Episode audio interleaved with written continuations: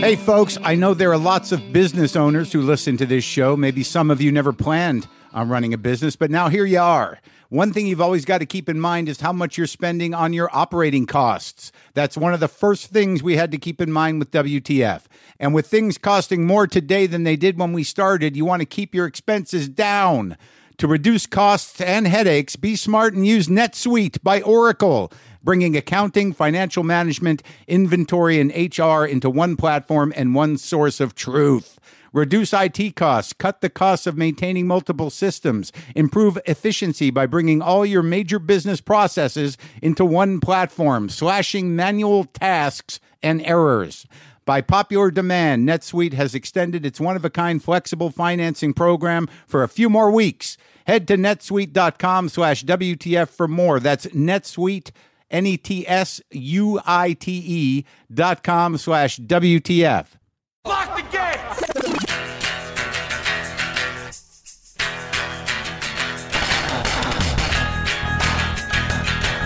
All right, let's do this. How are you, what the fuckers? What the fuck buddies? What the fucksicles? I am Marc Maron. This is WTF. I'm in my garage. I'm at the Cat Ranch. I got some, I get emails, I get things. You know, now that I've started to occasionally reach out to those of you listening in situations that I might not be familiar with at the front of wars, in laboratories, in the air. But I got this is one, what do you call it? A subterranean what the fucker. Subject line dispatch from the underground. Mark, I work in the Iron Mountain facility in Boyers, PA. 50 miles north of Pittsburgh, which is 220 feet underground. In these winter months, not only do I not see the sun unless it's through the webcam mounted outside, I obviously don't have any windows by my cubicle. Under these circumstances, it can get a little claustrophobic and depressing around here. So I just wanted to drop you a line and say thank you for doing what you do. You make these days down here a lot more bearable. I just started listening to your podcast a few weeks ago. Been playing a ton of catch up. Keep up the good work. Andrew, underground, the man, every day. Sitting there with all the unique secrets and stuff that needs to be hidden away and stored properly 220 feet underground. Thank you for listening. Thank you for listening wherever you are. I appreciate it. Today on the show, director uh, Danny Boyle, who is uh, the real deal, people. I mean, this dude, I was excited to talk to him. He did. He's done some amazing movies, man. Shallow Grave, Trainspotting, uh, 28 Days Later, uh, what, a Slumdog Millionaire, 127 Hours. We talk a lot about the new Steve Jobs movie, which I liked. I liked the new Steve Jobs movie. I would go see it if I were you. I, I know some people were saying, well, it's not not his real life, but this movie has got such a frenetic pace. It's so amazingly acted. And when Aaron Sorkin clicks, it clicks, man. There is a pace of dialogue between Winslet and Fassbender that is almost reminiscent of movies from the 40s and so clever and so quick. And when Sorkin shit works, it really fucking works. And I didn't give a shit if this was the real Steve Jobs or a mythical Steve Jobs because the real Steve Jobs is kind of mythical, anyways. I don't know a lot about him. I don't know a lot about Apple, but this was really about you know the transition in technologies and the sort of the business of of him being pushed out Apple and then you know doing his own whatever. It doesn't even matter the back the backstory. It's just the the dialogue pace of this movie and the way Danny directed it and the way it was acted just seemed to be fucking beautiful symbiosis in terms of of of movie making. And you know and I'm not you know I'm not a pushover. I just was very compelled I was compelled and excited at the way it all worked. It just had that pace of dialogue, like from the like Kate Hepburn and Cary Grant or something. Well, that's what I saw, and I, you know, what do I know? But I thought it was a great movie, and I've liked a lot of Danny Danny Boyle's movies. Oh, I wanted to pay a little lip service to my buddy Bob Forrest. You might know him as uh, Dr. Drew's uh, sidekick in the Rehabs. But he was also the front man for a band called Thelonious Monster, and he's also put out this amazing album a folk album called Survival Songs. And the reason I'm saying this is that I recorded uh, a WTF with him, and that's coming up. And it was really one of the, it was a great one. There's a couple songs on that album. The Serial song, primarily, is one of the best songs about drug addiction that I've ever fucking heard. Um, and I and, and and we had a nice long chat, but that's coming up. The the WTF episode is coming up, but I wanted to let everyone in LA know that Bob's going to be performing at Origami Vinyl on Sunset Boulevard this Saturday, December 12th at 7 p.m. But if you just know him as the guy who's in rehab with Drew, you're missing something because he's somewhat of a he's a very self-aware dude, a very sober dude, and uh, and the folk songs are pretty um, pretty heartfelt and deep. And I'm telling you, man, the Serial song on Bob Forrest's uh, new record, Survival Songs, is I think one of the best uh, drug addiction songs that I have ever heard. And I, I mean, and that's not nothing. And uh, look forward to a WTF with me and Bob coming up. I've been watching a lot of movies. I'm getting a lot of screeners. Is it is today perhaps the day that I do some quick uh, movie reviews because of the screeners I've seen? Between us, I went to a screening of uh, Anomalisa. This is the new Charlie Kaufman movie. It's uh, all done in um, stop action animation by the guy he co-directed it with. Uh, the guy's name's Duke. Did, he did Moral Orel, does a lot of the uh, Dino and Dan Harmon stuff. I'm sure you've seen his work before, but it's a Charlie Kaufman script, and uh, it's fucking soul shattering and so simple. It's uh, it's it's bleak poetry at its best. It's a grown up movie done in in this stop action animation, but it the depth of the emotion and the character in in this in this animated piece, this film by Charlie and Duke. I feel like I should know that guy's last name. Duke Johnson, Charlie Kaufman. Obviously, Kaufman's genius. He did adaptation. He did Synecdoche, New York, his big uh, uh, opus that he directed. He did Eternal Sunshine of the Spotless Mind, being John Malkovich. Uh, he's a he's a brilliant writer, and this movie did not disappoint on any level. It's dark, it's intense, it's relatable, and it's mind blowing. And I want so much for Charlie Kaufman to come talk to me. And I asked him, I asked him right up to his face. I said, "Do you want to come talk to me on WTF?" I said, "I can't do it." Too personal. I said, doesn't have to be personal, man. I'm a big fan of your work. Let's do it, man. Let's talk about the movie. Let's talk about your other movies. Let's talk about writing. Let's talk about comedy. He wrote with uh, Louie and the guys and uh, Smigel and Dino on that Dana Carvey project. I mean, I don't know, man. I you know sometimes this show gets a reputation that I just sit here and make people cry, which has only happened a few times. Now I seem to be the one that's crying. But it's a beautiful movie. I would see that when it comes out. I don't know if it's a family film or an upbeat Christmas movie, but it's certainly a movie if you're a grown up that can handle uh, being a grown up in all its uh, in all its uh, complicated manifestations. I would definitely see this film. Also, I saw Sicario. Is that the name of it? I thought that Benicio del Toro was going to assassinate me through my screen. That's how fucking great a performance it was. And uh, Emily Blunt, amazing. Um, Josh Brolin, amazing. All the supporting cast is amazing, and it's a story about Mexican drug cartels, and it's fucking leveling, man. It's it's spectacular.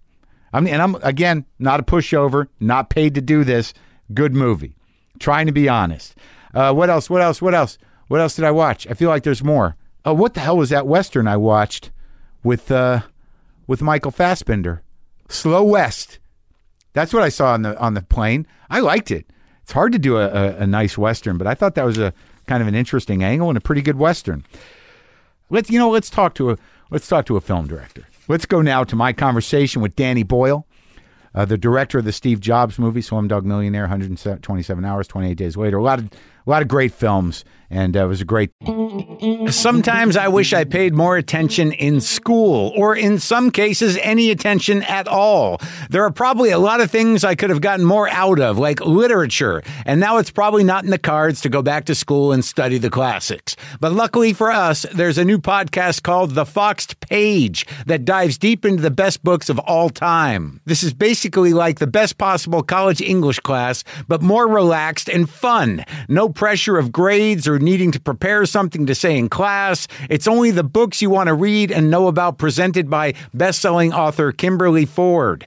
Everything from Cormac McCarthy to Madame Bovary, from classics like Frankenstein to modern hits like Lessons in Chemistry. I love Ireland, but I missed the boat on James Joyce. The Foxed Page has a three-part series on Dubliners, and that's a pretty great starting point. Want to get the most out of what you read? The Foxed Page is for you. Get it now wherever you get get your podcasts. Talk.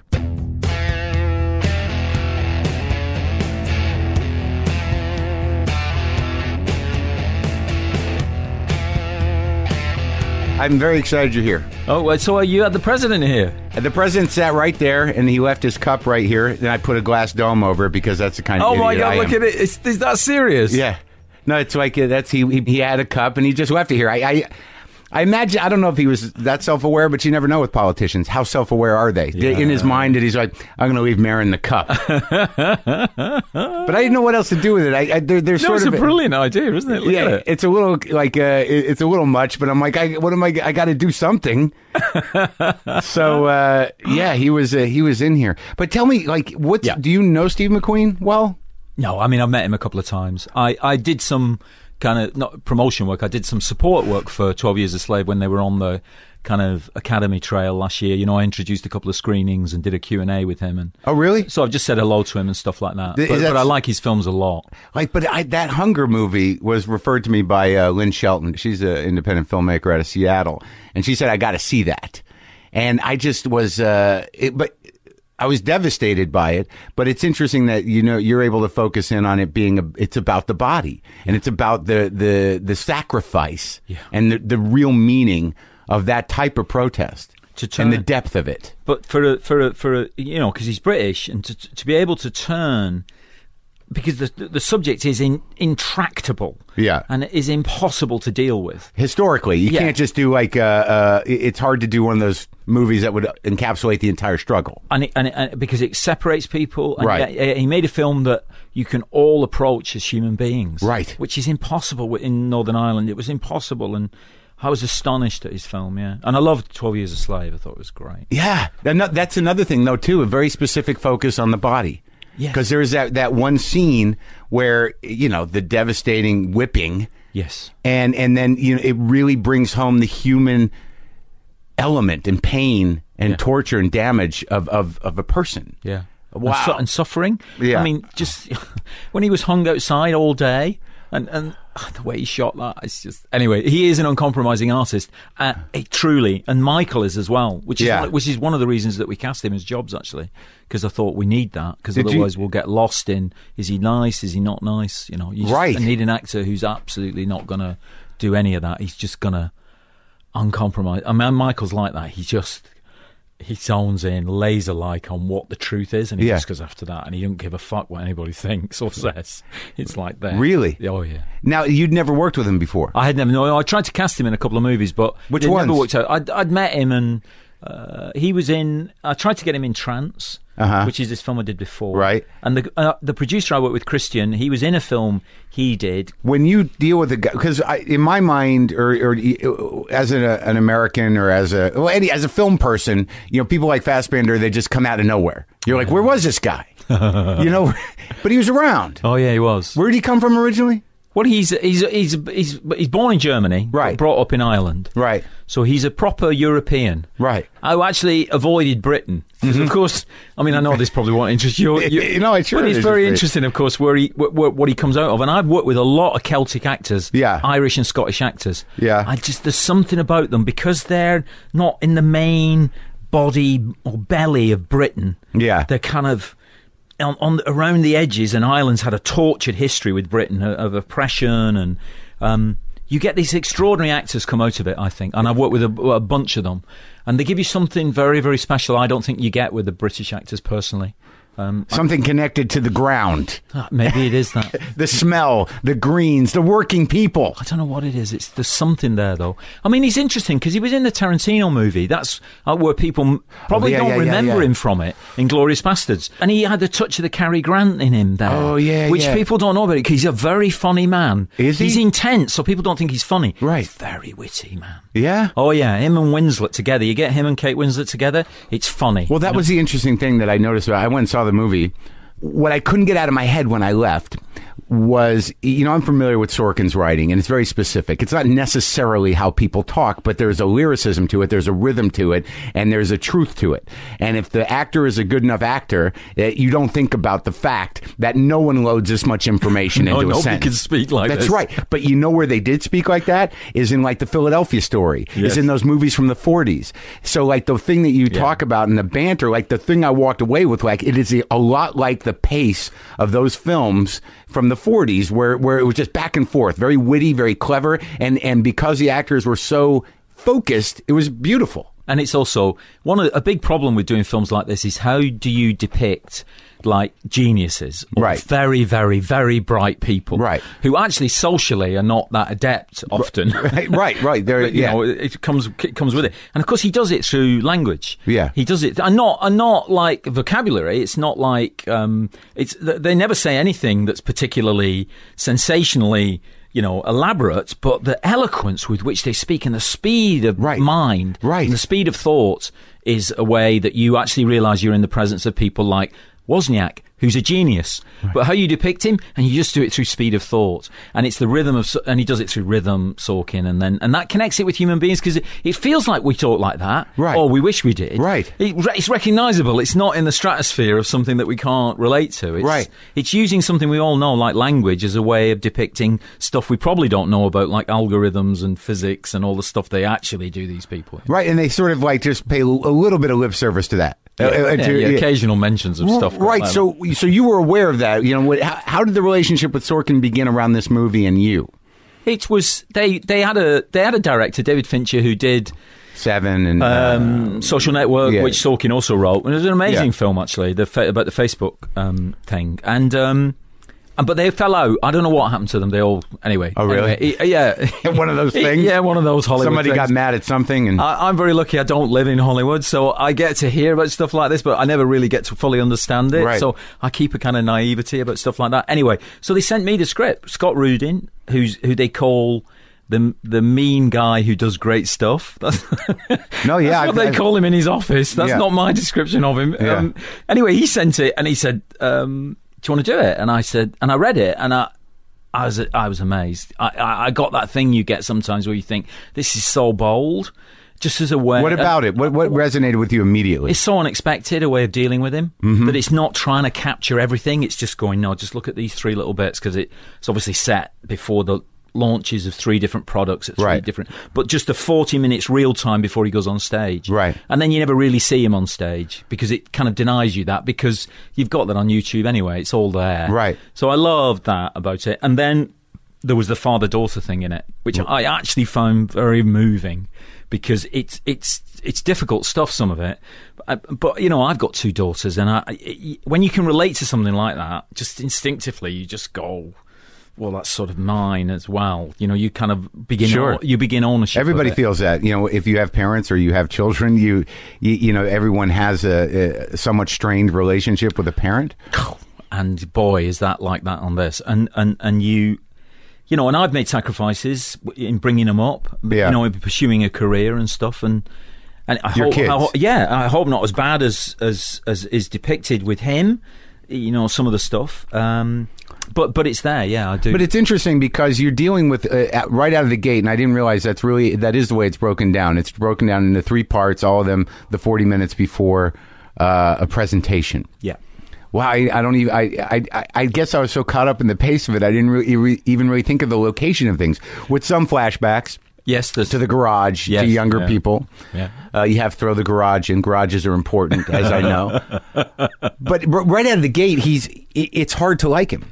Uh, he, he, you understand historically that he's a genius, and I'm not even sure that we're dealing with. I was your was it a concern of yours to get the truth of of uh, of what happened, or the truth of the character? How do you? Where are you sitting with that? How do you? It's like a real problem with real people. And with biopics in general, Yeah, because that you, if you're going to do fact stuff, just Mm. facts, they're co- completely contradictory. It depends who you talk to. Mm-hmm. You know, you know that. It's like you can't rely on. You think, well, I thought that was true, and Right. somebody else says, no, that's not. that's not So- what happened at all, right? So what you trust is actually something different, which you can't doesn't stand up in a court of law. Mm-hmm. I, I have to say, I have to be, you know, but you trust your own bullshit detector. You go, you read something, you think, I think that feels truthful. yeah, I, I believe that. And then you pass it through a series of other filters, which are your actors and your colleagues, the people you work with, you trust. And they also do the same thing. And you arrive, you hope at something. And again, it's not, you know, it can't stand up. I, I know, like facts supposedly can, but I trust it almost more in a way that you feel. And I believed it. And I thought that will, and I've kept, and it's had a very checkered history. We've had lots of problems on it, but I kept faith in that the whole time. That feeling of, no, I think that feels, that is an artist, Sorkin, actually trying to reach for a man about whom he knows some things and he's intuiting other stuff. And then there are the rules of drama which follow their own course about stuff that emerges when you put characters together. But you read it and you go, I believe that. I think that's true. And I think, and it's, and it is, because I think if it wasn't, we the, the, the lawyers at Apple would have us over a barrel, you know? Sure. So when you say, so we're dealing with the human truth that you, be, because what you said at the beginning, when you have a banter like between Winslet and and Fassbender, that that the characters were very well defined, Yes. and very quickly. And you, I guess you have to be very aware with that because these are pretty complex characters who are not emotionally conversational. Yeah, no, it's a good point. Yeah. and and but it's it has to be there somewhere. Yes. And part of that dynamic between them is is as they both get older, you know, Winslet becomes you, you know more insistent that that Steve is possible is capable of emotionally connecting. Yes, she is, and she's also she's she's begun to realise that she has allowed him too much. Right, she's carrying the that. burden. Yeah, she's actually allowed him to behave like that, and she's as she says herself, she's complicit in in the way that he has behaved towards his daughter, his first daughter, and that he has to. Make make that make right make that right because all the success in the world and he is about to hit staggering success with the launch of the iMac which is the third one you see and he's about to break through to everywhere. Yeah. And and change the world, make the dent in the universe he talks about. And she says that's no good unless you have made peace with actually those who love you in a way that is more important than all the product people love you. Well, it's kind of brilliant and and risky that you you hung the resolution of your movie on on a fairly intimate moment that that you know could have how many times did you have to I don't want to spoil anything for anybody but you know you get this whole arc of history and a guy that changed the world with his technology and his persistence and his genius for for design and marketing and and and uh and and and just uh, salesmanship Yes. but the the whole balance of the film emotionally is is really hanging on those last two scenes. Yes. and the last scene is not even spoken. Yeah. Yeah, yeah, yeah. And that's that's that's the wonderful thing about stepping behind the structure. You step behind the scenes of three product launches because, in a way, you're saying because we're behind the screen, anything could happen. Mm-hmm. You know, we, and we make our own. You know, I'm sure those scenes didn't actually take place factually With They the clock feel- ticking. Yeah, but they feel true. Yeah, he's very good at devices. I think that, like, you, you know, like Sorkin with his experience with writing television is very good at pacing and also good at, at, at adding a, a level of menace. You know, just and even if just we don't, Yeah. we always start on time. Yes, that there's a pacing. People thing. keep saying that about we, oh, we can't start late. We ca- we're a computer company. We Right. can't start late. What time is it? Right. Stuff like that. Yeah, he's very good at those that mechanism. Did stuff. you get along with him? Sorkin? Yeah. Yeah, I did actually. He's Yeah? got a very tricky reputation. Yeah. You know, as being a, ver- a, a stickler for no changes and stuff like that. I heard they gave that to him. Did they give that to them? How do you mean give it to him? Well, I mean, he was able to do this movie with with fairly uh, autonomy. No, I mean, it, it was like, I mean, I. A director gets final cut if you're lucky. Not Right. that not that it means that much ultimately. It's, Right. a, it's a bit of an illusion that thing, but but um, but I have that. I'm lucky enough to. But have as a that- writer. that. but as a writer, you wouldn't get that. He may have got that on his TV series, but you wouldn't get that on a movie. But he, no one fucked with the script. It was just you guys. you know what he did because Uh, he changed it. well, he did, yeah, uh, you because we, we, we, we would discuss changes with him when he'd do them. And then when the actors come on board, he's incredibly flexible. When he knows they've got the rhythm of it, Right. and can and he can hear them, they know it's right. He's actually uh, uh, he's a he's a theatre person. He's a collaborator. He, he he'd love to make changes. So he was on set the whole time. Yeah, we had him there the whole time, and I like. Was I- that your choice? Yeah, well, I like writers being around. I, I try. I mean, most of them don't want to in the end because it is pretty boring. Even if you love your work as much as Aaron loves his own work, you know, it still can be very, very tedious the amount of repetition and stuff like that. But um, no, he was around the whole time, and I loved having him around. Yeah, Well, it's interesting that you talk about theater because you you come from theater, right? Originally, yeah. And it, it, it's also interesting in this movie. Uh, uh, not, the other ones aren't quite that, but I mean, I want to talk about the other movies and styles in a second. But that a lot of these took place in theaters. Yes, And- did. uh, yeah, I know. I'm sure that's why Rudin, Rudin, who knows I'm a kind of originally a theatre guy, and I did a play in London called Frankenstein, which was a bit of a hit, and I'm sure Rudin thought, oh, you know, the whole theatre thing, he'll be suitable and Mm-hmm. stuff like that. But I'm a big, I, I got into theatre. I actually was a cinema lover, but Yeah. I couldn't. Where I come from in Britain, you, there was no way you could get into cinema. I mean, you just couldn't. Where what? Where was that? I come from Manchester, which is an industrial town in the northwest of England, and I come from a working class background. And I don't really, there's no real route in. I mean, there's lots of it. Ridley But you're Irish, right? Yeah, originally Irish. Yeah, the family's all Irish. But originally. Ridley Scott. But Ridley Scott is from a working class background in the northeast of England, and he got in. So there are ways you can do it, but it doesn't look like you can. Mm-hmm. Um, and so I went into the theatre. It's, what- yeah. it's interesting you bring up Ridley Scott because there is something you guys have in common that you're incredibly proficient, amazing directors, but but you can really adapt to material. That like some directors, they're like, it's my point of view, and then the material will run through my vision. Yeah. But it seems that you guys are open enough and confident enough to take on material and then suit the direction to the material. Oh, good. Well, thank you. No, I mean, I'm, Does that I'm- make sense to you? Yeah, yeah, it does actually. I'm, I kind of, I'm, I, I love telling different stories if I can, and the terror is that they're all the same. You think they're all different, you want them to be different, and actually somebody comes up to you and says it's the same film as last time, really, isn't it? And they point out certain features, and you go, "Oh, right, okay, yeah." But that, that's when you go, that's my style. A guy's got style. Yeah, I suppose. but you, you're worried about because you you make a big thing about oh, come and see my films. They'll, they'll all be different. You'll have a surprise. You know, they'll all feel very different. And of course, in reality, they don't because you're just forging just one story all the time. Unfortunately. Anyway. But is it one story? I mean, do you like? I, I mean, there, it seems that you've made some fairly diverse films, and and there is a, a you, you seem to be heavy on the uh, the the denouement and the and the catharsis, and and usually it's not going to end badly. I like uh, I like it.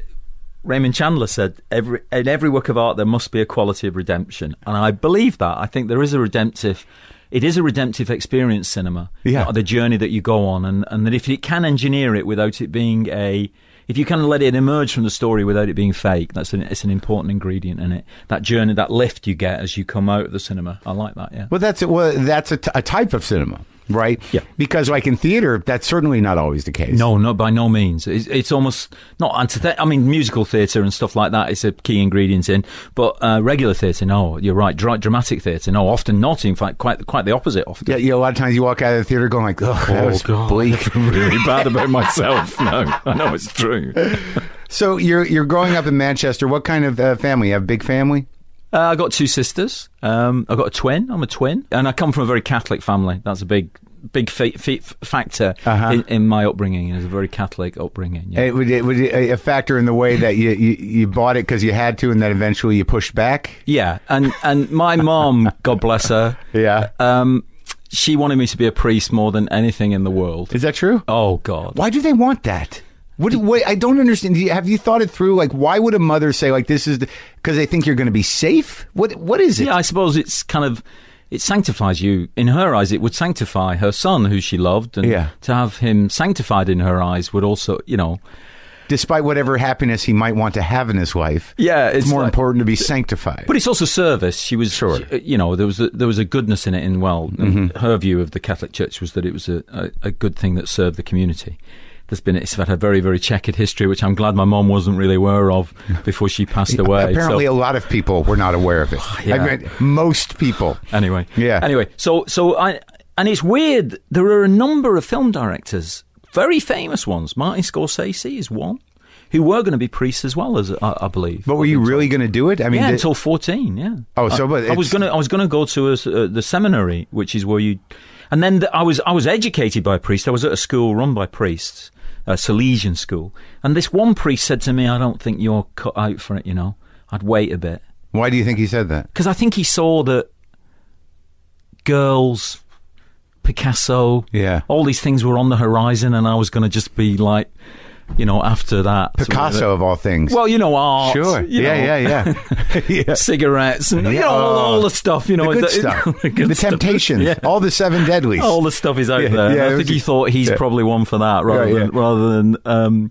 Seems like you're going to have a different struggle, a different, uh, a different fight ahead of you. Yeah, but it's very interesting because being a priest is like directing Mm-hmm. because you ponce around really telling everybody what to do and think. Yeah. which is basically what priests do. Sure. and, and you're kind of like, and it is like a congregation making a film. It's a lot of people who put their faith in you for for a while, Right. Then they often lose it quite Yeah. quickly. Could take years. Yeah. but they fo- they follow you for a bit into Right. the into the wilderness or yeah. whatever. You know? Well, unlike a movie, uh, you, you, if if everyone walked out of a of a of a service feeling like it was a theatrical production. I don't know that the church would last that long. But they went the other way. There is, I mean, that story that you're talking about, redemptive redemption. That that is what Catholicism supposed to be about in a way. Yeah, but long term, it's just it's, it's a lot of You gotta suffering. wait. You got to wait a long time for And, that. and you got to really suspend your disbelief for, the Judgment payoff. Day. Yeah. For Judgment Day, yeah, it's kind of could be anywhere out there. Yeah. yeah, that's not a big ticket seller. Just wait. it could be a thousand years, could be a hundred. But did you find that when you were in the church? I mean, I don't know what size church you were in as a as a kid, but like when I traveled through Italy and some of Europe, I mean, those churches were z- designed to blow peasants' brains out. They were designed to sort of like, oh my god, Oh yeah, no, those things. I mean, Spain and Italy, those things are built by generations of families and and So brilliant artists. Yeah, and they, but you would spend like a like your your grandfather and your father and your children would work on the same uh, edifice, you know, right. building it over hundreds of years. I mean, they were extraordinary. No, I didn't come from anything like that. We had a brick built. Oh, kind of no. fairly functional church, but we, you know, I was expected to be there every day, which I was, and I was an altar boy, Yeah. you know, serving on the altar and all Yeah, that kind of stuff. yeah. So, and I used to have to wake the priest up. So I'd go down for seven o'clock mass, and he wouldn't be up, you know, Yeah. because he was a drinker. I realise all this stuff in retrospect, Right. And I'd have to ring the bell and get him up in order to do the service, and he'd come out and he'd have slippers on under his cassock, Yeah. Because I was kneeling down, I could see at eye level he had his slippers still on. It's while he ready. was doing it. can go back to bed in a couple hours. Yeah, he probably did. Yeah. take a few confessions, hit the sack. so when did you uh, when did you start to get involved with um, you know theater or, or arts or- in general? I used to do at, at at school. I used to do the assemblies every every week. There'd be a morning assembly on the Monday, and there'd be bits of kind of. I guess they were kind of like displays, mm-hmm. or and I used to do bits of drama for them. I'd and I'd organise them. I didn't realise that was directing. Basically, you organise people. Do you Yeah. do this? You do that. And we used to do these skits about the Catholic Church. Actually, A lot- Satirical skits or Yes, yeah, and see what we could get away with because you Uh-huh. know you were getting Sure. we were seeing how far you could push it before Yeah. you got dragged into the headmaster's office about what you were doing. Sure. So I used to do that, and then and then the English. I had a, I had a brilliant English teacher. You know, it's the usual thing. Yeah. Who just you know introduces you to Shakespeare and you know and What was it? What was the one thing that made you go like, "Oh my god"? Oh, I think with him, it was actually, funnily enough, it was. The, I went to an all, all boys school, taught by priests. This guy was a secular guy. He was Mm-hmm. Yeah. a, but he taught us Jane Austen and one of the worst Jane Austen novels, which is called Northanger Abbey. Mm-hmm. It's just a terrible novel. Yeah. And he's got 30 16 year old lads there. Yeah. And he's persuading you of the genius of Jane Austen. And he persuaded me. And I I remember thinking at the time, this is, I looked around my mates and I thought, he is, this guy is amazing because he's somehow bringing everybody to, bringing everybody together on this. And I, anyway, anyway, it's a lovely ending, this story. There's a bit of redemption in this story. Yeah. Because he encouraged me to do drama and I went to college and did drama. And then I, and then I had a few successes in the theatre and I, and I directed eventually at the Royal Shakespeare Company. And I, he'd retired by then, and I wrote to him, and I said, "Do you want to come and see a production I've done at one of your, you know, I'm one of your pupils from long, long Yeah. ago, and I've done a production at the Royal Shakespeare Company." And he came down and watched it, and it was a, and it, I've done some dodgy productions, but this one was a really good one. Yeah. this one worked, Right. really worked. And he came along, and he was so proud. I mean, it Oh. was ah. really nice, you know. Yeah. And he died about a year later, passed away about a year later. So I was really proud I did that because he was like, he kind of changed my life. And it was nice to actually show him that, you know, because he loved the Royal Shakespeare Company and to have one of his pupils, Yeah, I you bet. know, directing on the Royal Shakespeare Company in Stratford was Yeah. pretty good. So it was a pretty good day. That's you know. amazing. Yeah. And he came backstage and you know. Yeah, he did all the stuff, you know, all the oh. stuff you do. So he was very, it was, it was lovely. Yeah. It was oh, really that's nice. a, that's a beautiful story. So you, you went to college for theater? No, I went to a regular, like we call them universities, Mm-hmm. and I went to not a prestigious one at all, uh, one in North Wales, Bangor in North Wales, which is kind of like attached to England on the side of England. It's Yeah, a yeah. country on the side of England. I went there and we did a lot of drama and English and lots of acting. I did acting at first, and then I started to realise what directing was, and I started to do plays with other students How were you as an actor? loud. Which is all, all you needed to be really at that time. Really loud and confident, Yeah. overconfident, because I have not many skills other than the volume. Yeah. really. But um, so so uh, and I, and I, and I, I- began to direct, and I began to tell people what to do, which you get addicted to. It's a terrible trait in Yeah. directors. Uh, yeah, but it, there's a certain real confidence in leadership that it has to, I guess, eventually occur, depending on what kind of director you are. I guess it must take a bit of time to learn how to be diplomatic and respectful and still get what, what you want done. Yeah, it involves cunning. That Yeah. you have to have a certain amount of low animal cunning Uh-huh. to get what you want. When you can't go about it just with brutalism alone, you know, but you have to use other techniques to get there. Yeah, I guess some directors, as they get more respected and deliver enough, uh, uh, uh, you know, money-making product, can become pretty brutal. They can. There is a there is that's a character trait amongst some directors. It is. I don't share that. Yeah. Um, but it was interesting doing the jobs because he clearly had that. You know, there was an element of that in him as he tried to change the world. He did it through slashing and burning everything in his path. You know, and refusing to acknowledge the past, which is uh, you see in the film on a personal level with his daughter, and obviously on a on a on a on a product level with with his resi- resistance to Woz, and Woz wants him to acknowledge the Apple II, and that he's standing on the shoulders of giants. But his only focus is the future, you know, and trying to change the mindset about computers. So, all right. So, where do you go right after college? You start working in theater and television, or what? I went to, uh, I got a job in theatre. I wrote away to a theatre company who, who toured Britain. Yeah. Quite a political company called Joint Stock Theatre Company. And I asked if they had a job, and I got a job as a driver. And theatre's very, it, it promotes internally. If you get on well, you, you can become almost an apprentice to what you want to be. Right. Within the within the system itself, because it's all then about you know you just move on to job to job. So I That's I, a classic Shakespearean sort of model. Everyone's involved. The collaboration begins driving. driving, yeah, driving the truck, sweeping the stage, making Yeah. the tea, Yeah. all that kind of stuff, and then. And yeah, and then and then you work your way up, and I became an assistant director, and and then you get you get to do your own show eventually at some point, you know. So I did a few shows like that, and Shakespeare? And, uh, I never done a Shakespeare. Never? the only one I've never done. Yeah. I've Mm-hmm. done I've done Ibsen, Ben Jonson, all those guys, but never done a Shakespeare. No, Why? I don't know. Never really been offered one. Never kind of had the absolute confidence to do one. It is like a benchmark for a theatre director. It's like, can you do it? Mm-hmm. You know. Um, so no, I've never done one yet. But watch this space. Who knows? I might get offered one. Do you might still get a chance. Do you still direct theater? I do do occasionally. Yeah, I directed a. I was just mentioning that we did the show Frankenstein in uh, the National Theatre in London, which was um, with Benedict Cumberbatch in, Yeah. who's people know about now, and Jonny Lee Miller, and they swapped the parts of Frankenstein and the creature every night. They kind of switched parts. Oh, really? Which is very cool. Yeah. Was it stripped down? Was it more of a No, it was big production. Oh, was. I mean, it was like um, sparse but big. yeah Yeah.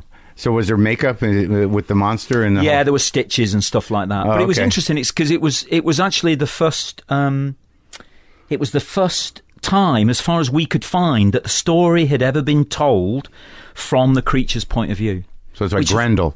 Which is weird, isn't Yeah. it? You never, you never kind of. Uh, it's such an extraordinary character in our mythology now, in our Right. cultural mythology, and yet it had never been Right. shown from his perspective. Yeah, the sensitivity of the the was And the- also somebody being born into adulthood.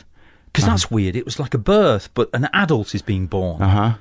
Um, so that was a, fantastic process for the stage to, to illustrate that story on the stage. Oh, that's interesting. And it was well received. It was good, yeah. It was a bit of a hit. And then when do you start working with uh, cameras? So I went to Northern Ireland. I, I couldn't get a What job. year? I, so 75. Yeah. Um, and I. Um, Was it gnarly? No, no, not 75, 85. Okay. 85 to 89 I was there. I, I yeah, it was. It was it wasn't the worst time there, but it was, you know, there was tension, serious tension. It's an amazing place, Northern Ireland, because the BBC, I, I got a job with the BBC making television drama with them there. And they the people, oh, the loveliest people. I love Ireland. I was Oh. just there. I, I, I don't, you know, I, you know, I'm a Jew from Eastern European background, but I go to Ireland. There's like part of me is like, I think I'm home. Oh, I think I don't I'm know how, how is that possible? Well, it's, good. it's it's it's it's why they produce such great writers. People talk, they tell you stories, the sense of chat, Yeah. the crack as they Oh, call yeah. it. It was just and just it's the, such an the important part of my landscape life. is Yeah. is just dev- it's just beautiful. It's very beautiful, yeah. Anyway, but there was this terrible, and I must admit, I when I left, I thought I don't think they'll ever c- change that. I, I can't see how it will ever get resolved. The differences, right. And astonishingly, because it's rare to say this about politicians, they did. They changed. And they found an accommodation with each other. And it's, you know, there are still some problems, but it's, Yeah. the landscape has changed it's unrecognisable now. You know, the, the, and they've managed to establish some harmony amongst the communities, which is astonishing. So, uh, but I but I learnt camera stuff there. Yeah, Uh, And you you worked for the BBC in Northern Ireland doing TV drama. TV dramas, one hour TV dramas, and working with Irish actors. Well, I, yeah, lots of Irish actors. Yeah, maybe that's where it all began. Yeah, And that yeah, and, no, that's probably right. Actually, it did. Yeah. uh, and and you, you there was something about their I guess it's probably their humanity really because like you know when you talk the way you're talking about Fastbinder does he pronounce it Fastbender or Fastbinder Fassbender. Fassbender.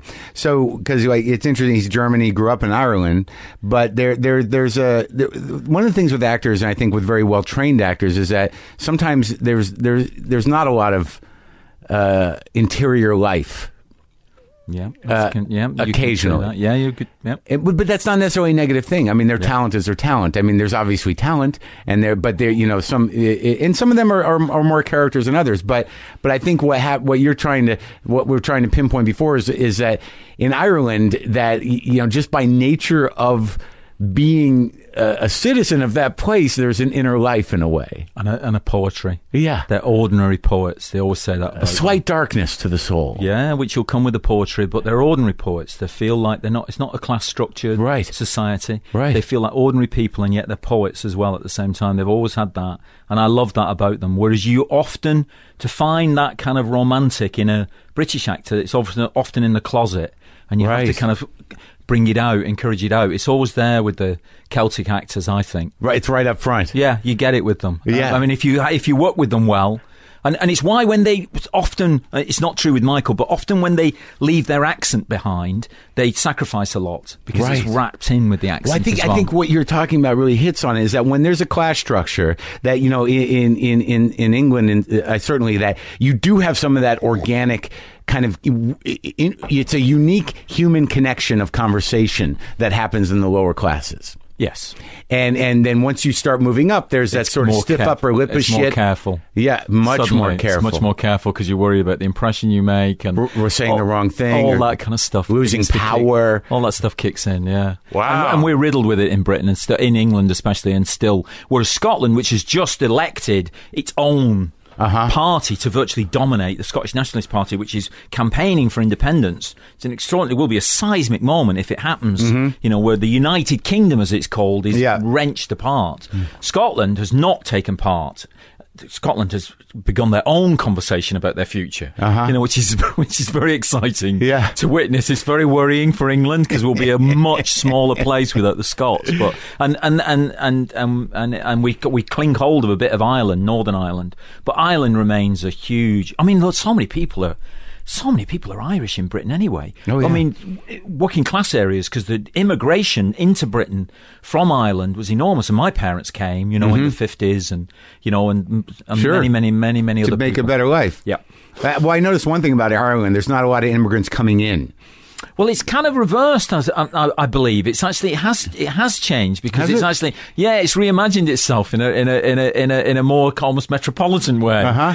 Dublin's quite A little bit, yeah, Dublin's more, more, metropolitan now. So there's, and they and they encouraged artists to come to. So there has been a it has gone back the other way a little bit. But are they mostly expats or, or people that have familial connection to Ireland? I mean, I didn't get the sense that there's a lot of people from other countries, you know, sort of flocking. there's You're still right, sort of an, ir- uh, an be ex- island yeah, issue there. You, yeah, you know what I mean? people with cultural heritage there. Yeah, oh, Dublin's Yeah. great. I stayed at a beautiful hotel. It was the nicest hotel I stayed in my hotel, my entire trip. fantastic. That was great. So, so you Yeah. start making movies. What what inspired you to make you know that you could make movies?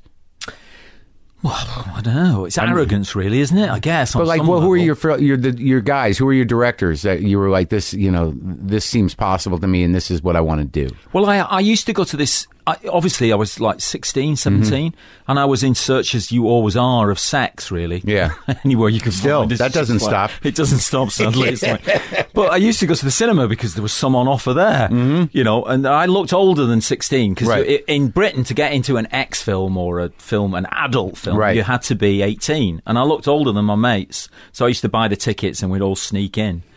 But I used to go to this art cinema in Manchester called the Aaben Cinema. Thank God for those art cinemas. I know, and they used to show all these incomprehensible films that I really didn't understand. Yeah. but they often had lashings of sex in them. Um, Like what? The Italian movies? or- Oh yeah, a lot of movies, uh, French movies, uh, Spanish movie Nada. I remember seeing Oh, Nada. yeah, yeah, yeah. Kind of, uh, there were lots of them. Anyway, Yeah. but what I've learned subsequently, anyway, I did love them as well. There was something about them that I that I uh, there was something very very special about them. Um, um, what's he called? Topo, El Topo. Yeah, El Um, Topo, yeah. yeah, El Topo. I Yeah. remember seeing that there. And but um, I've sub- subsequently learned from his biography, I think.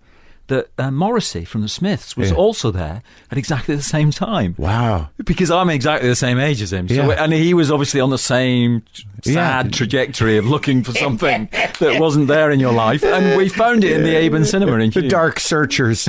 yeah. The poets. Anyway, so Yeah. um, I did that, and then and then oh, the big thing was I saw Clockwork Orange Oh, yeah. before it was banned because it was banned in Britain. Well, that's interesting, Clockwork Orange, because it seems to me that if I think about it just impulsively now, that that sort of informs Trainspotting a little bit. Big time. Stylistically. Oh, big time! Yeah, it was Huh. a huge kind of like. I mean, we copied large sections of his film. Oh, really? and the way you bor- you borrow as a homage as anything, whatever. So, but um, mostly in the cutting and the humor, right? Yes, Right. Yes, it had that kind of sense of that black humor. Um, so um, that was a big factor seeing that, and then and then as I said, I went into theatre, but I always wanted to do cinema, and and uh, and uh, and I continued that relationship with cinema, and, I've- and I, uh, through the Northern Ireland process, I began to learn how to use a camera at the BBC there, and then eventually I got a movie called Shallow Grave. These guys had written the script. And they were looking for a director, and they'd had a couple of conversations with people which they hadn't enjoyed. Mm-hmm. And I went in and I told the truth, which is I said, I've, "You've stolen large sections of Blood Simple, and simply and simply changed the background." And the writers sort of nodded, "Yes, that was true." And I said, "I think we should do more stealing from other places." And no, we we, we found an affinity of the fact that we were going to make something for the new energy in cinema that there was in independent cinema, which was which was both original but delicious as well. What year was that? That was like uh, 94. n- yeah, Yeah. Go, ninety four. Yeah.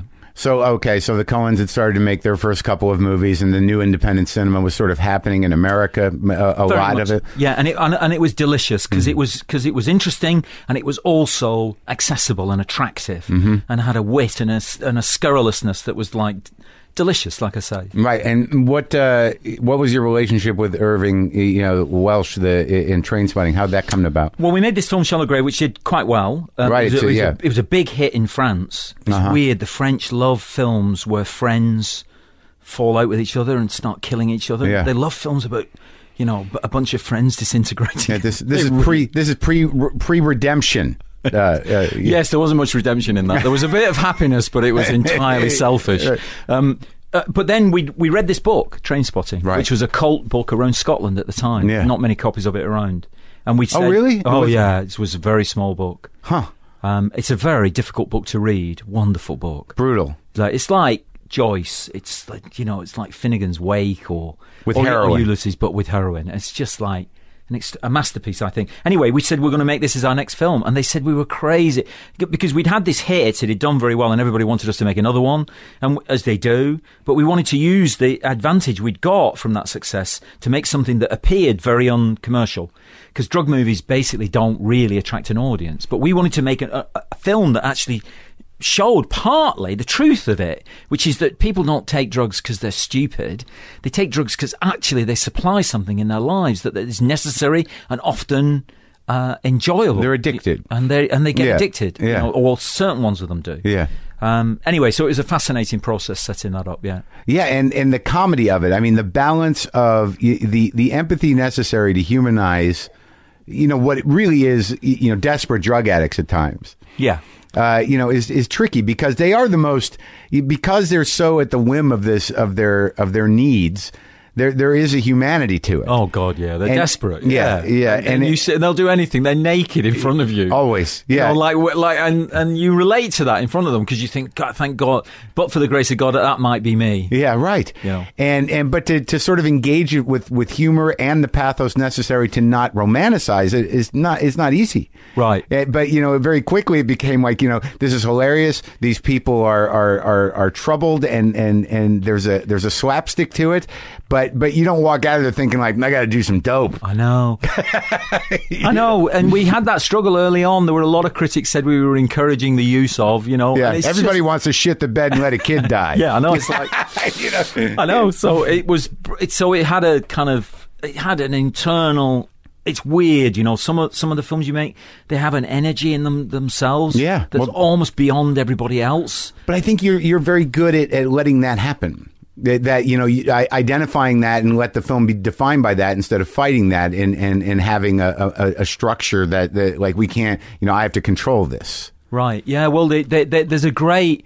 Uh, what's his name? Um, uh, Bertolucci said you should always leave a door open on your set for real life to come in. Ah. Because you can get too occupied with the whole uh, Right. uh, edifice of it, and he always said you should make sure, and and that was very much the feel of of Trainspotting is Uh-huh. that we would allow it in. I don't mean literally like mumblecore realism or something like that, Right. but that you would allow in the ridiculousness of real life to burst through sometimes. Yeah, and I think it does a lot. And I think that the, the, the amazing thing about your career is, and you know, after Trainspotting, you do a peculiar movie with the Life Less Ordinary, which is completely like, what, what's happening with this guy? Is he still searching for his voice? Wait, So that's an example. When you.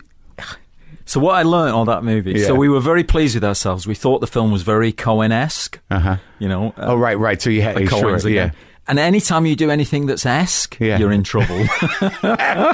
Because the audiences aren't stupid. They go, well, this is Coen esque. I'll go and watch the original rather than this one. You know, I'll go and watch the original, guys. It's like Yeah. Hitchcock They felt that? or, or Coen esque. People, the critics saw that. Uh, well, it wasn't a very popular film. Nobody went to see it. Although, no, and this is true. They always there's a rule, a kind of, and it's probably like a uh, something that you hang on to, like a life jacket when you're drowning. That when you have a movie that's a big hit, there's always one territory that it doesn't work in. Mm-hmm. Right. Conversely, this is the life jacket bit.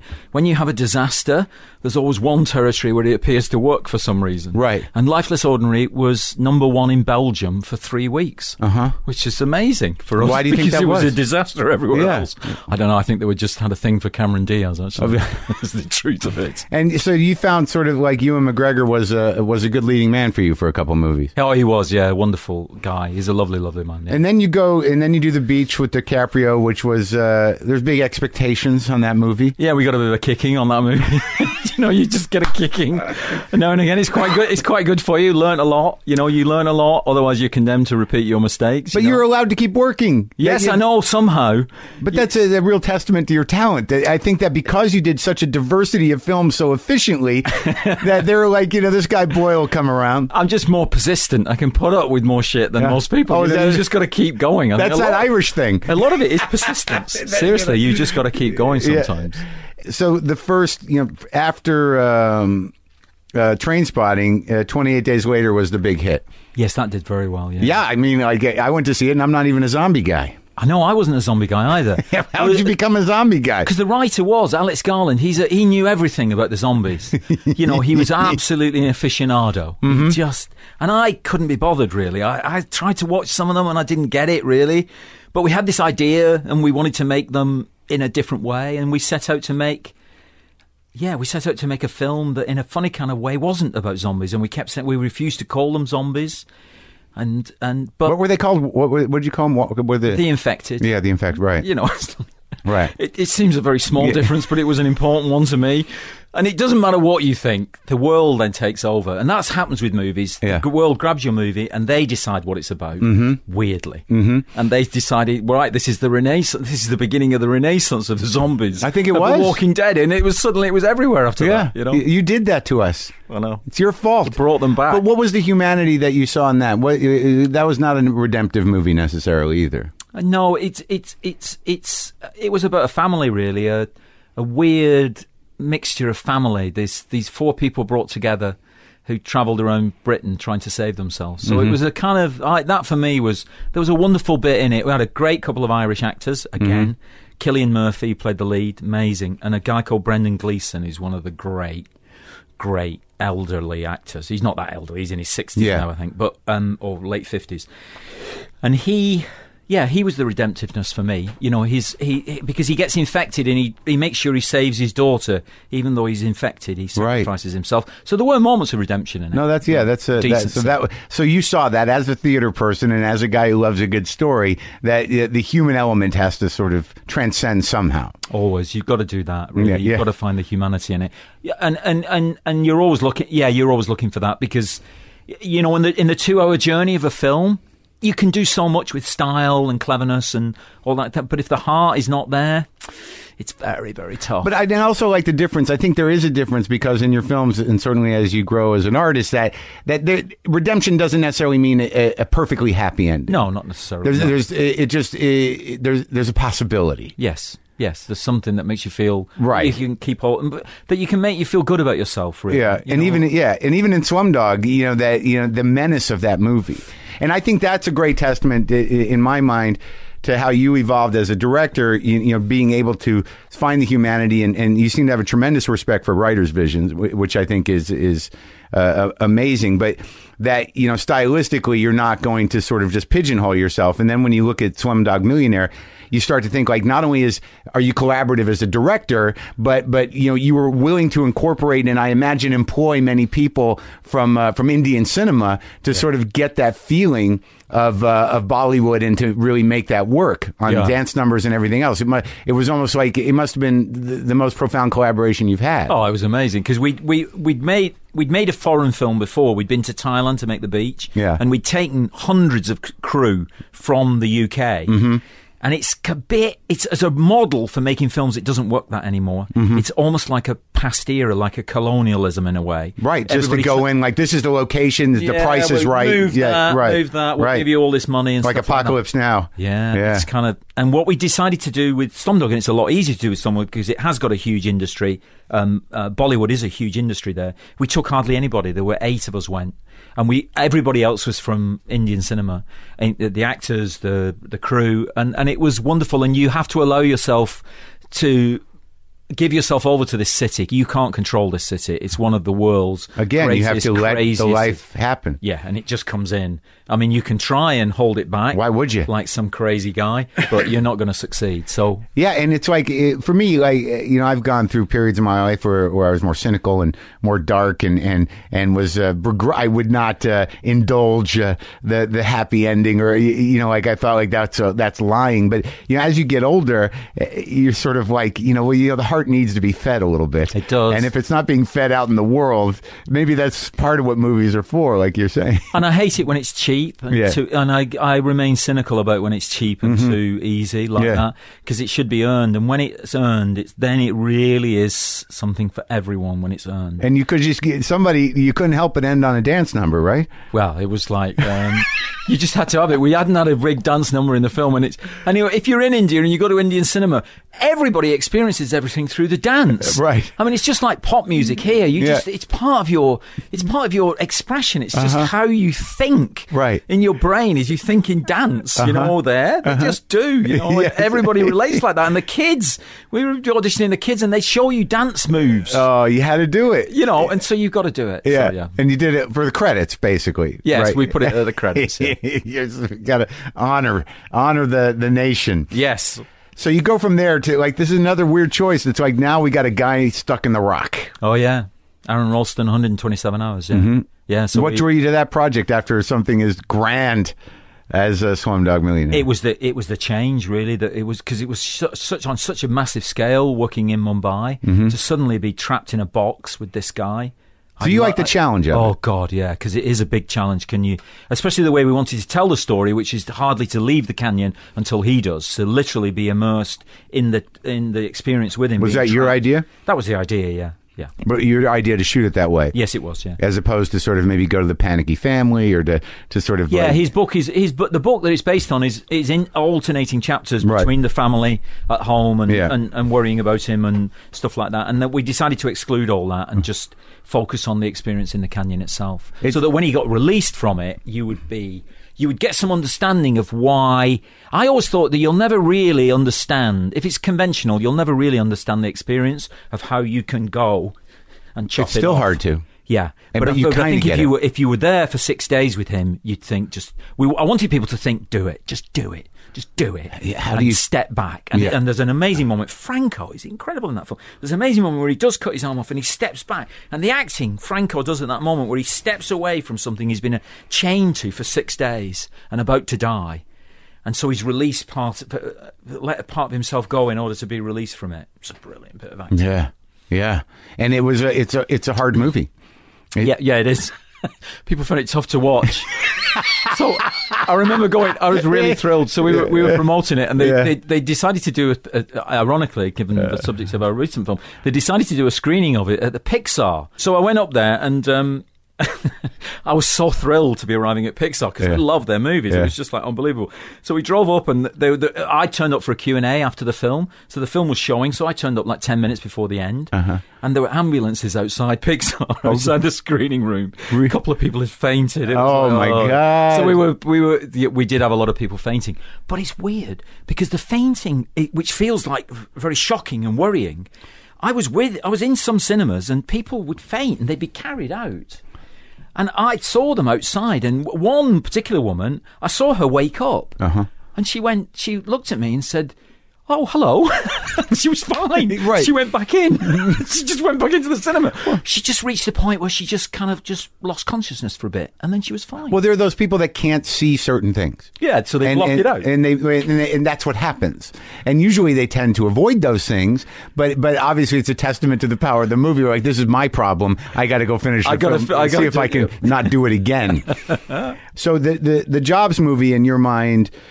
I tell you that third act is pretty amazing, Isn't it? Because well, yeah, because it's it's it's it's genuine. You can like the guy's ambition and his persistence, but as a human being, he's he's almost contemptible. Yes, there's there's there's a certain he's difficult to like, isn't he? Yeah. I mean, there were there are people who are devoted to him, but by the evidence once you present it, and certainly in Michael's performance, which is uncompromising, you, it's fine. It's difficult within the realms of cinema to find him likable, Right. As such, but then he begins to become a part. He begins to be pulled apart, and you begin to find. The, he begins to be, you know, it's, it is Shakespearean. It's like he has a flaw, and fortunately, he he arrives at a place where he can acknowledge it and he can hold his hand up. I wonder if that happened in real life. Does anyone know? I think you can, as much as we know, I think you can see that he did mellow, Yeah. and and he had. It's not our concern in this film. He obviously had a family. He Yeah. had three children and uh, and a very successful and and uh, marriage, and so he clearly did mellow. And and from what we do know is that Lisa was, although she she uh, her relationship with with him was still volatile, she became part of that family. And they were reconciled, yes. Yeah, because that scene on the roof, when you talk about flawed, yeah, again, I don't want to spoil the movie for anybody. You know, it's it, the whole movie. You know, outside of all this changing the world and the images of Lenin and Einstein and and uh, the the sort of his knowledge of the power of what he was about to do or what he was destined to do, it, it all pales. Y- You know, nothing was going to resolve the story like that thing on the roof in the moment with her backstage. Yes, and he's got a kind of. And it's a- unspoken in a way. It, he says one thing about it, and then You got it. You got it. That was the idea. Because Sorkin is obviously all dialogue, and the whole Right. thing is just a, a tidal wave of I- incredible dialogue. Yeah. And but then it's all stripped back because there's nothing more for him to say. Well, whose decision was that? That was our decision, really. We moved towards that with. You had a film- discussion about it. Yeah, we wanted it to become more stripped back as the film went on. It becomes more and more stripped back, and eventually you're left with there's nothing much to. I mean, he does say one thing, which he's when he holds his hand up effectively to acknowledge that despite all the amazing products that he's made, Mm-hmm. which are perfect, as we know in many ways, he is himself poorly made. So, and that's a beautiful moment. And this is similar, like in theme to uh, to the uh, Facebook movie, isn't it? the lineage. You can see the lineage the About two. communication, emotion, distance. These you people, know. these people who make these things that enable the world to communicate instantly and perfectly with each other are are themselves uh, uh, poorly made. Yeah. Sure. And, what what was the what were some of the biggest problems you had to overcome in making this film about Steve Jobs? Oh God, there was we we lost a studio. We Oh, really? yeah we had a because there was the, it was it was the time of the whole Sony hack, you know, Right, right, and, sure. Mm-hmm. and, and Seth Rogen's battle with the North Koreans, and he was and all that was going on, and uh, so it was very very complicated. And we've not it's not been easy because there's been a lot of forces who'd prefer you not to make the film, really, because he's he belongs to a very powerful company, Yeah. you know, which has uh, which has control issues about keeping the control of the mm-hmm. of the image and the story of uh-huh. him and the myth of him. But it's really important to tell these stories because governments are frightened of these companies now. You know, they're so powerful so quickly that the- I see it in Britain. Uber, which was only launched in 2009, is already worth 50 billion dollars, and it comes into Britain, and the government's like this: "Oh, Yeah. we don't know what to do. They're Yeah. upsetting the local industry, but we don't know what to do. We don't want to resist progress and Right. such prosperity, and and so if governments are like that, and the law we know is manipulable depending on how rich you are. Uh-huh. Therefore, artists should write about these guys, and so for Sorkin to write about these two guys so closely together like that is an important. It's Mm-hmm. an important element that, you, that America and, and Sorkin is one of your national writers. I think he really is. Absolutely. and, and Absolutely. He, he should address these big, big guys. And and in a way, what he's doing is it's not scurrilous. It's not defaming people. It's actually bringing them back down to earth, and actually they rem- they become part of us again. You know, because they do have a flaw, like we all have. I think that's true. That's and uh, got stuff to work on. You and know? I can certainly appreciate that. And so, so through all the problems, uh, you and Sorkin remained, you know, solid and yeah, we united. did. Yeah, yeah, we kind of kept, kept a very simple. There's part of you have to be almost naive in your belief. Yeah. If you get too sophisticated, you can. It it won't happen. Right. You kind of remain almost childish in a belief that it can happen, mm-hmm. and if we keep going, it'll it'll work. And and you do keep going like that. And Apple, did they lay down preconditions, or you know, what? What eventually led them to to say like, okay, we're okay with it? I don't think they ever did. Actually, it's the honest truth of it, And I thought Seth was great. wasn't he? You know, it was a good role for him. Oh, he is. Tell me something about Seth. Yeah. So he's playing a guy. Yeah. Who, called Steve Wozniak, Yeah. who is an engineering genius. Yeah. It's an overused word, genius, Yeah. especially when you're promoting films. Right. But um, he is an engineering genius. Okay. And he believes. He says to Jobs, "You, you, you, can be decent and gifted at the same time." And we got this actor who's known as a comedian, and he's a comedy genius. Yeah. Seth Rogen. Yeah. He's also like Wozniak. He's a decent man as Yeah, well. yeah, and he yeah. really is a decent man. And so when he says that, and in this performance, you get that sense of a genius there, someone very special, albeit in a slightly different area of the of the drama world, but who's also a decent person, and he's decent and gifted at the same time. And when he says that to him, it really, it really begins to pull apart Jobs. I think. Oh, yeah. begin, he begins to see some of his.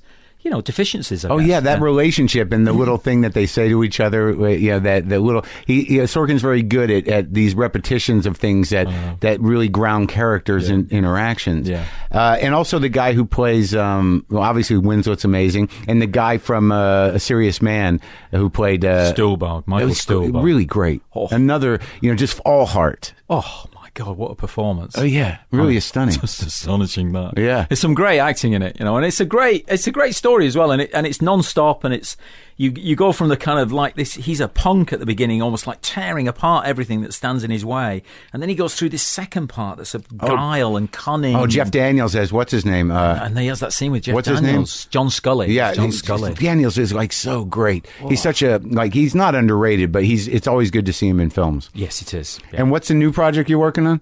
Trainspotting Two. No, Yes. really? Yeah. they're all back. The ones that live. They will be. Oh, good.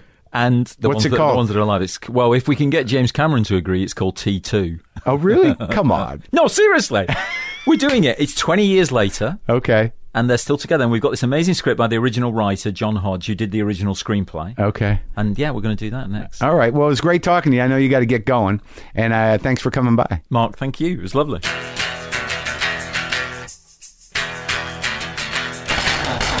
Did we pack some stuff into that? I believe we did. Good conversation, good guy, good movie. And I mean, I'm not, I don't have to say that. I'd go see it again. I'm going to probably have to see it again because the girl didn't see it. So, uh, what do we got? What do we got? The oh yeah, the music remix of my uh, of my riffage on today's show was done by Paul Buck. Check him out at facebook.com slash Paul Buck Music. Uh, go to WTFpod.com for all your WTF pod needs. Uh, here's a little heads up. More of Brian Jones's WTF hand thrown mugs are on sale this Monday, December 14th at 12 noon uh, Eastern, 9 a.m. Pacific. Make sure you go to brianrjones.com at that time if you want one. Oh, the holidays are upon us. They're upon us. Can I play some fucking music? Thank you.